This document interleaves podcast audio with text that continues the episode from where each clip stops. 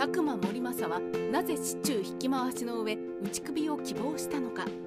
時代劇でお決まりのシーンは時の権力者から「お前は市中引き回しの上打ち首じゃ!」と命じられてガーンと真っ青になる武将という構図。せめて名誉のある切腹をさせてください。などと泣きつく武将。ダメじゃ。貴様には恥をさらした上で死んでもらう。と足毛にする権力者。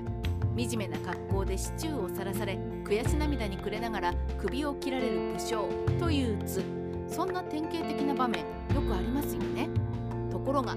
せっかくなら私にめちゃくちゃ目立つ派手な服を着せて市中引き回しの上豪快に打ち首しちゃってくださいと自らお願いをした戦国武将がいたとしたらどうでしょうか。その武将というのが戦国時代の怪談時佐久間盛政です。一時は金沢の領主順調に出世をした佐久間盛政の前半生。佐久間盛政とはどのような戦国武将だったのでしょうか。出世としては織田家の古参の武将。尾張の国から波動を駆け上がる織田信長の家臣団の中で戦場に行き出世した人物です。特に北陸方面の征服事業で多大な功績を挙げた優勝です。功績を認められて一時期はなんと金沢の領主にまで出世しています。戦国時代に詳しい方ならここでピンときたのではないでしょうか。織田家の家臣で北陸方面で活躍していたということは派閥で言えば柴田勝家のグループなのではと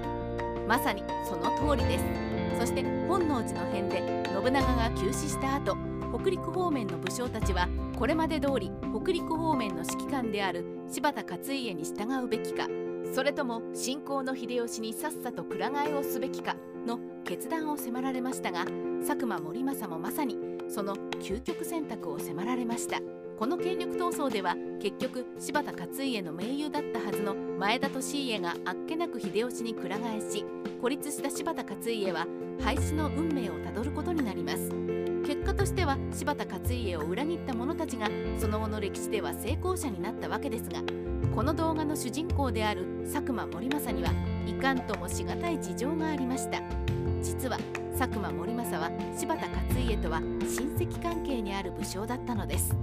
どうせ負ける柴田側についてしまったのなら派手な死に方をしたい。佐久間盛政の逆転の発想。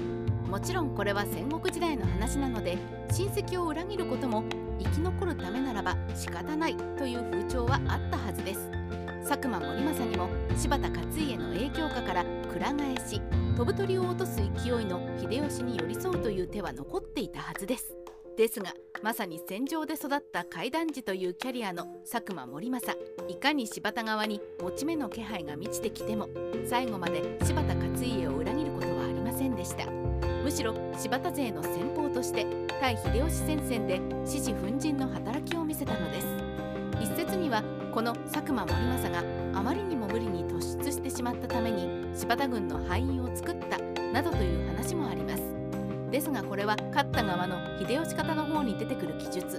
佐久間盛政が死んだ後に勝った側があれは頭の弱いイノシシ武者だったという単純なイメージを割り当てようという悪意も感じられまいち信用できません。少なくとも勝った側の記録にも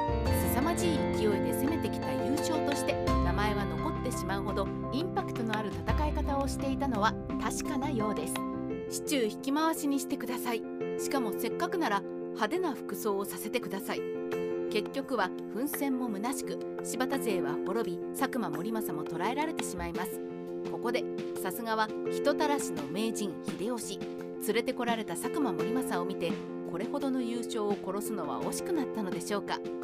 お前はこのままわしの家来にならないかと持ちかけたようです。秀吉の行動パターンから見ておそらく本気で佐久間盛政を気に入っていた可能性が高く裏のない良い話であったと推測できます。ところがそこでの森政の反応が振るっていました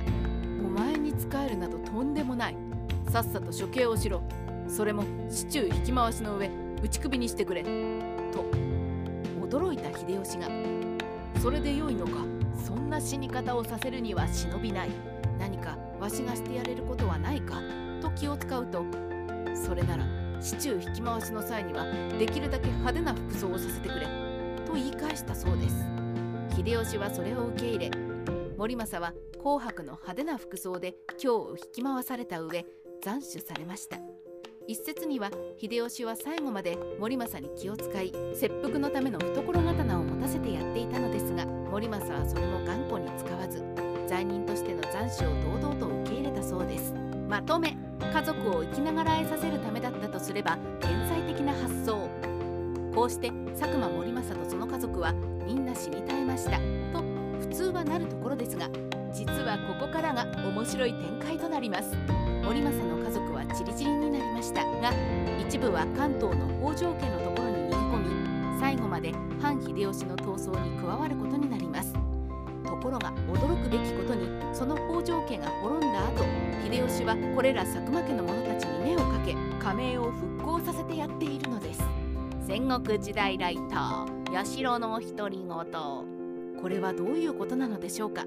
おそらく派手で爽やかな怪談時を好む秀吉の心によほど森政の見事な死に方はとても良い印象を与えていたということではないでしょうか。佐久間森政が最初から家族を次の時代に生きながらえさせるための計算としてわざと秀吉の印象に強く残る死に方を選んだのかは分かりません。ただ結果として佐久間盛政は加盟存続に成功したのですからどこまでが計算だったのかはともかく結果としては彼の残酷に殺してくださいと言い放つ不敵な態度は家族を守るための天才的な逆転の発想だったと言えるのではないでしょうか。